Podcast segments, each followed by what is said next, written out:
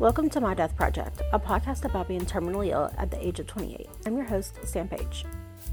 Today I want to talk about inaccessibility within the medical field. Even though I am dying, I have lived more in the last couple months than I have in the last several years. This has only happened because of my access to palliative care. So, what is palliative care? Most of the time, people associate this care with the elderly or people with cancer, but certain doctors will also see complex chronically ill people. I can't explain it as well as WebMD, so let me read directly from their website.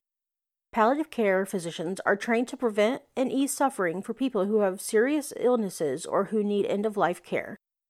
I'm very lucky that we found a palliative care doctor in my city that would see me. A lot of these doctors do primarily work with strictly terminally ill and or cancer patients. That being said, it was really difficult to get me in. I had to wait months and months to get an appointment, but my personal care physician, also known as my PCP, is amazing and pushed really hard to get me in with someone. And I'm glad she did because that doctor has been a godsend, though I don't think he knows that. My health has declined drastically in the last two years. I'm mostly bedbound, only leaving my house for doctor appointments and musicals, which I have to save all of my energy for since I have season tickets. My life has been pretty insufferable the last few years, and I desperately needed something to change. Because I don't have cancer, I don't get a lot of the access that they do, even though my life can be and often is worse than so many cancer patients can get. I absolutely know that cancer is an entirely different mountain to climb, but that doesn't mean my mountain hasn't been hard either. I just don't understand why I don't get the care I need because I don't have the label. Hell, it took me almost a year to find a palliative care doctor who would actually see me. First, it took a while to even accept I needed it. But my doctor also found one specific doctor she wanted me to refer to because she had heard really good things about him. I finally had my first visit in the beginning of September, and he has honestly changed my life. I'm getting the best healthcare I've ever had in my life, simply because doctors listen to you when one, you're in palliative care, and two, I feel like having the DNR has made the doctors and nurses I come across realize how ill I truly am, and they're more willing to actually listen to me.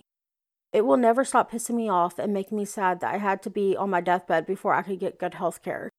I know I've said this over and over again at this point, but if I had gotten this health care a few years ago, I would not be dying today. Well, I wouldn't be dying faster than anyone else is, at least. I want to talk a little bit about pain medication. Access to adequate pain management as someone who has complex medical problems is a huge pain in the ass. I'm allergic to most opioids in one way or another. They either make me scratch bad enough to draw blood, give me rebound migraines, or I have projectile vomiting.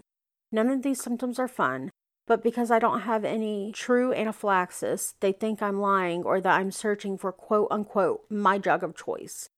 The only thing I can take that doesn't cause the worst reaction is Dilaudid. But I do still have a reaction with that. I scratch and scratch and scratch. The only thing that helps the scratching is IV Benadryl.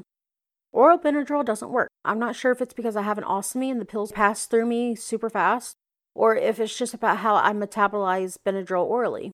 There's no telling. But because IV Benadryl taken with opioids has a chance to make the euphoric feeling more intense and it has a chance to cause respiratory depression, I am often denied. I never get the euphoric feeling and my respiration never dips. I've taken Benadryl and Dilaudid my entire life because it's the pain medicine that works. If I'm not addicted yet, I'm not going to get addicted.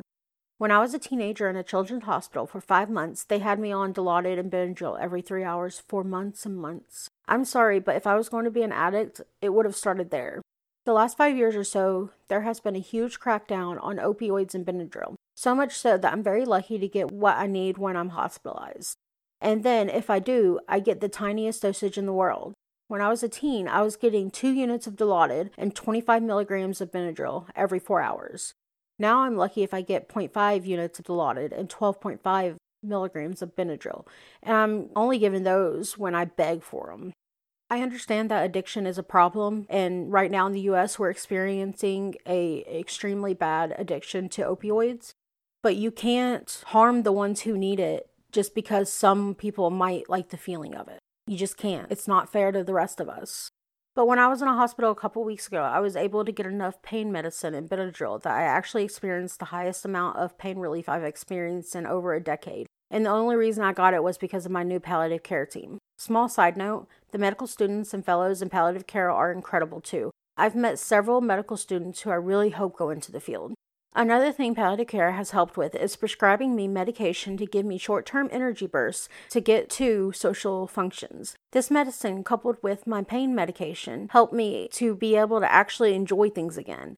For the last couple of years, I wasn't able to enjoy anything that lasted longer than an hour because my energy would drain entirely too quickly and I'd be in a ton of pain. But the access to the care and these meds has turned all that around, and I could not be more grateful. Things aren't perfect, but they are better by a landslide. I am both delighted and stunned. I've talked a lot already about accessibility to the care I deserve and need, but let's talk about the physical accessibility in the medical field. It's scary and infuriating that so many doctor offices and hospitals are inaccessible to those with physical disabilities. For example, out of the dozen doctors I see and the handful of hospitals I have a choice of going to, I can't be weighed at any but one office. None of them have wheelchair scales. This is dangerous. Medication dosages are based on weight. They have hospital beds that are supposed to weigh people, but in my experience, they're very inaccurate. Another huge problem with the hospitals and doctor offices is they never have lifts for me. I can't move from my chair to a hospital bed or x ray table, examining table, etc. At home, I use a Hoyer lift. It's basically a giant claw machine, except it's not much of a surprise that I'm the prize. You would think ERs would have something like this, right? I mean, there's a lot of fat disabled people. But nope, every single time I have to be humiliated when they round up all the male nurses in the unit to transfer me. It's not even just the big things that are inaccessible. At least four of my doctor office counters are at my eye level. Sometimes the counter is above my eye level. Oh, and let's not forget about the pages and pages of medical history they force me to fill out when they either already have the information in the computer or I will inevitably go over it all again with the doctor during the actual appointment. I have joint pain related to lupus and it kills my hands. I've started to just refuse to do it, but I can tell it annoys them. I say all this knowing that I am so lucky to have access to private health insurance. I would not get the care I do if it wasn't for the insurance. Even if it's not always great care, at least it's available. I do hate how insurance basically just tries to screw you over at every turn, but without it, you get little to no care in this country.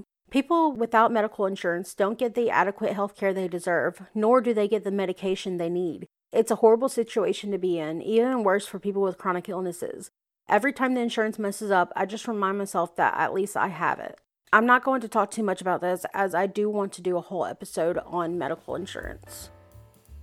Thank you to everyone who has rated and reviewed this podcast. It really does help with getting it out there. Shares are also super, super appreciated. I've realized that with my health, I definitely can't do weekly episodes, but I'm going to try my best to get an episode out there every other week. You can find updates and more on my TikTok, X, formerly known as Twitter, and Facebook at My Death Project, and on Instagram at My Death Project Podcast. I hope y'all have a great day, whatever that means for you.